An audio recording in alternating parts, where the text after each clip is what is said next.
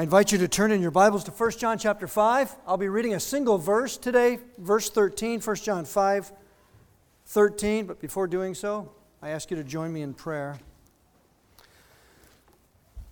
Heavenly Father, with your living and active word before us, and because of life in Jesus Christ, the Word made flesh, we ask that you cause your word to sink deeply into our hearing, shaping us and now, Lord, in your kindness, may the words of my mouth and the meditations of our hearts be acceptable to you. And we pray this through Jesus, our rock, fortress, and redeemer. And all of God's children said, Amen. 1 John 5 13. These things I have written to you who believe in the name of the Son of God, that you may know that you have eternal life. Thus far, the reading of God's word, and all of God's people said, Amen. Amen. You may be seated. Throughout John's letter, he repeatedly lets us know why he is writing. He provides to us road sign reminders along the way. You open the letter, and John is clear I will tell you why I have written. Now, have you ever received and read someone else's mail? Imagine this with me, if you will. There's a stack of mail on the table. You are shuffling through the pile. You pick one up, and you don't pay close attention to the address. You slice it open, unfold the letter, and you start reading. And you go, Honey, I don't know what this is all about. What is this? Feats of strength and the airing of grievances? Who sent this? And then you look more closely and you realize it's your neighbor's mail. Oops. One way to get to know your neighbor. Now, perhaps you have received your mail, you're reading your mail, and you don't know why you received it. John is clear about why he has written. He writes to assure us in our relationship with the life giver. You are the children of God. Let me tell you about this. Verse 13 These things I have written to you who believe in the name of the Son of God, so that you might know that you have eternal life. John's writing to those who believe in the name of the Son of God. The Son of God, uh, the, the one who received the testimony of the water of baptism, the blood of the cross, and the Holy Spirit all saying, Yes, this one is the Son of God. Yes. He writes this letter so that you may know, you may be assured, you may be confirmed that you have eternal life. Eternal life. Yes, ongoing life. Eternal. In contrast to ongoing eternal death. But that's not all John means by this phrase. It's also eternal in the sense of you now have the life of the ongoing age. All other ages fulfilled in this age. This age will keep going. You now have life in the continuing era. You now have life in the living age. All of this was ushered in by the Son of God. I'm writing to confirm to you that this is for you. So now, this is how John starts wrapping it all up. He's taking the strands and the themes of the letter, and he's coming in for a landing. He's bringing it to a close. These things I have written to you. Thus, you've got mail. These things I have written. This phrase, these words I have written, are used repeatedly throughout the letter. These things, we ask, what things? Someone could say the entire letter.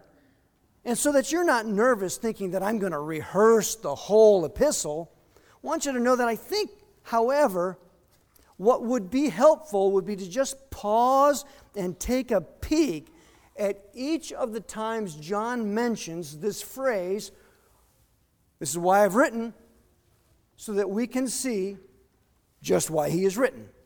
That's it. That's that. Well, the very first time John uses the phrase is in chapter 1, verse 4, right after he says this. I'm going to open this letter by speaking of the bursting forth of a new world, a new creation. Language. That which was from the beginning, which we have heard, which we have seen, which we have touched with our hands. What? The very word of life, the very life giving word, the creative word. The old world is fulfilled in a new world, in a new creation. The Word creates. John is bursting forth with this message, and he says it is all fulfilled in Jesus. John writes so that his and their joy may be made full. God keeps his promises, God keeps his word. The Creator has actually entered creation, and it's a new world. So John says there's great joy. That's why I'm writing, there's great joy. There's a new world fulfilled in Jesus. Now, the next time this phrase is used is in chapter 2, verse 1. My little children, I am writing these things to you so that you may not sin. And if anyone sins, we have an advocate with the Father, Jesus Christ the righteous. Hmm. John is writing to the church, and the church includes sinners.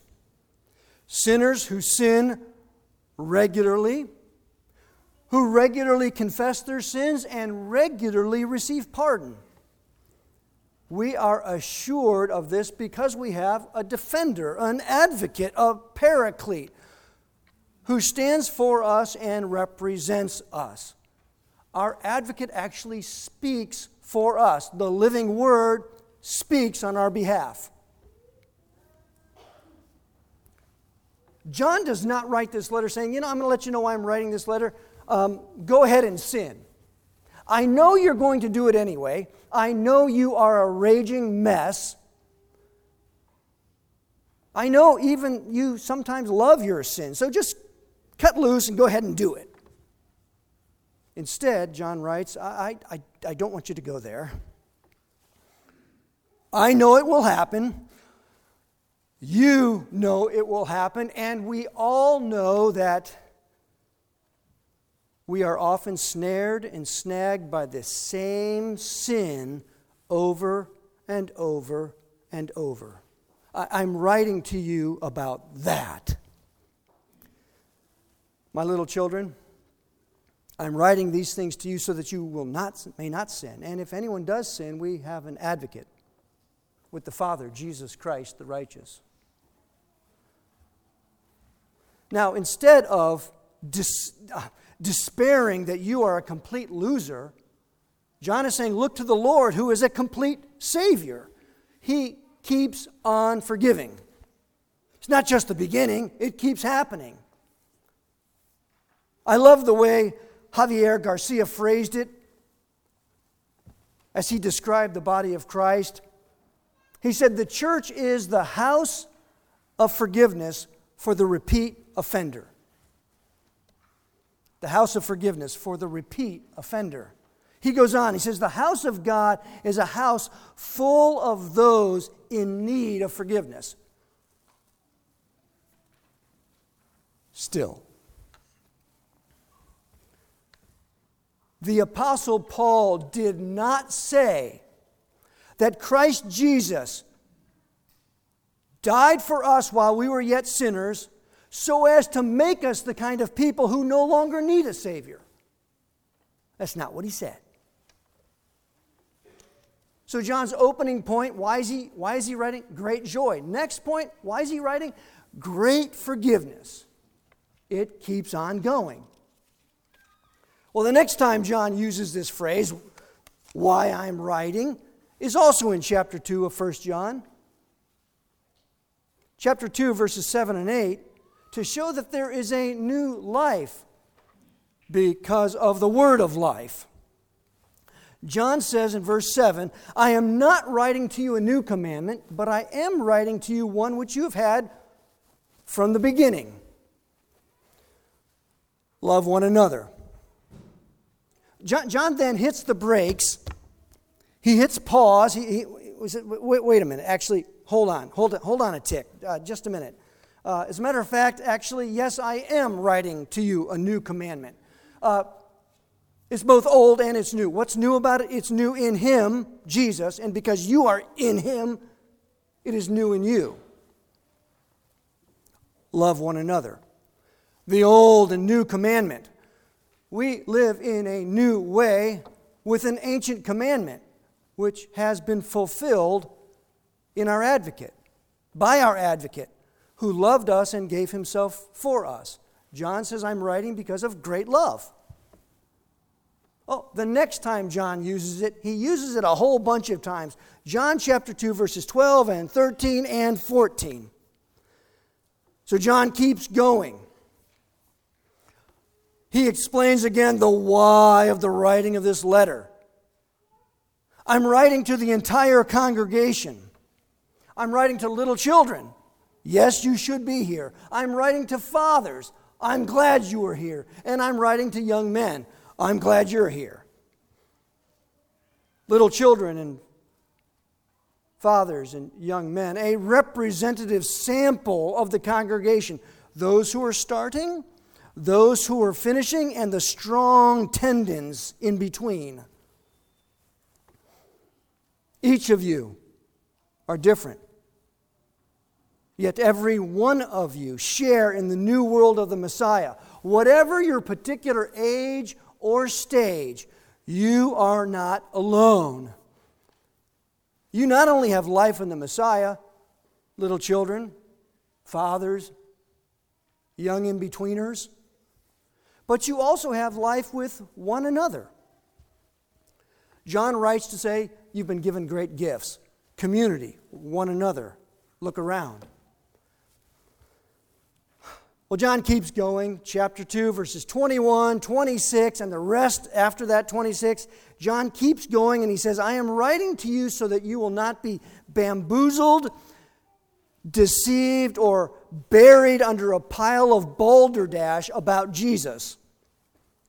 John presents the truth about Jesus, the Christ, and he points out that some have said, Nope, not going to go there. And John says they are anti Christ. John draws a line of divide and says, uh, That's not the case with you. I'm writing to you because you do know the truth about Jesus, and this knowing is not because of you, because of how sharp you are. This knowing is because of the presence of the Holy Spirit. It is this Holy Spirit who is constantly pointing away from you, from us, to another. John writes to those who are pro Christ, not anti Christ. And the Holy Spirit is saying, It is Him, it is Him, it is Christ, it is Christ. And this is the primary work of the Holy Spirit to point to Jesus. So John is saying, I'm writing because you have great guidance. Hmm. Finally, this phrase is used in our passage today. I am writing these things to you. You are part of a new world. You have new life. You belong to the ongoing age which the Messiah brought in. You can know this. You can be assured of this. Why? Because of everything that the Lord has provided, everything that the Lord has done on our behalf. You have great assurance. So let's conclude this. John writes because of great joy, great forgiveness, great love, great gifts, great guidance, and great assurance. Once again, we see that 1 John is a letter of pastoral affection dealing with real cares and concerns of real people in the congregation. Am I really part of a new world? Is there really ongoing forgiveness? Is there really a great love? Great gifts? Is there great guidance? And is there any assurance at all? Yes. John says, I write these things to you. he does not twirl about in some kind of ballroom blitz. John lets us know precisely why he has written. Why this letter? Why you've got mail. Let me summarize. I am writing to you because there is a new world fulfilled in the Messiah, the living, creative Word.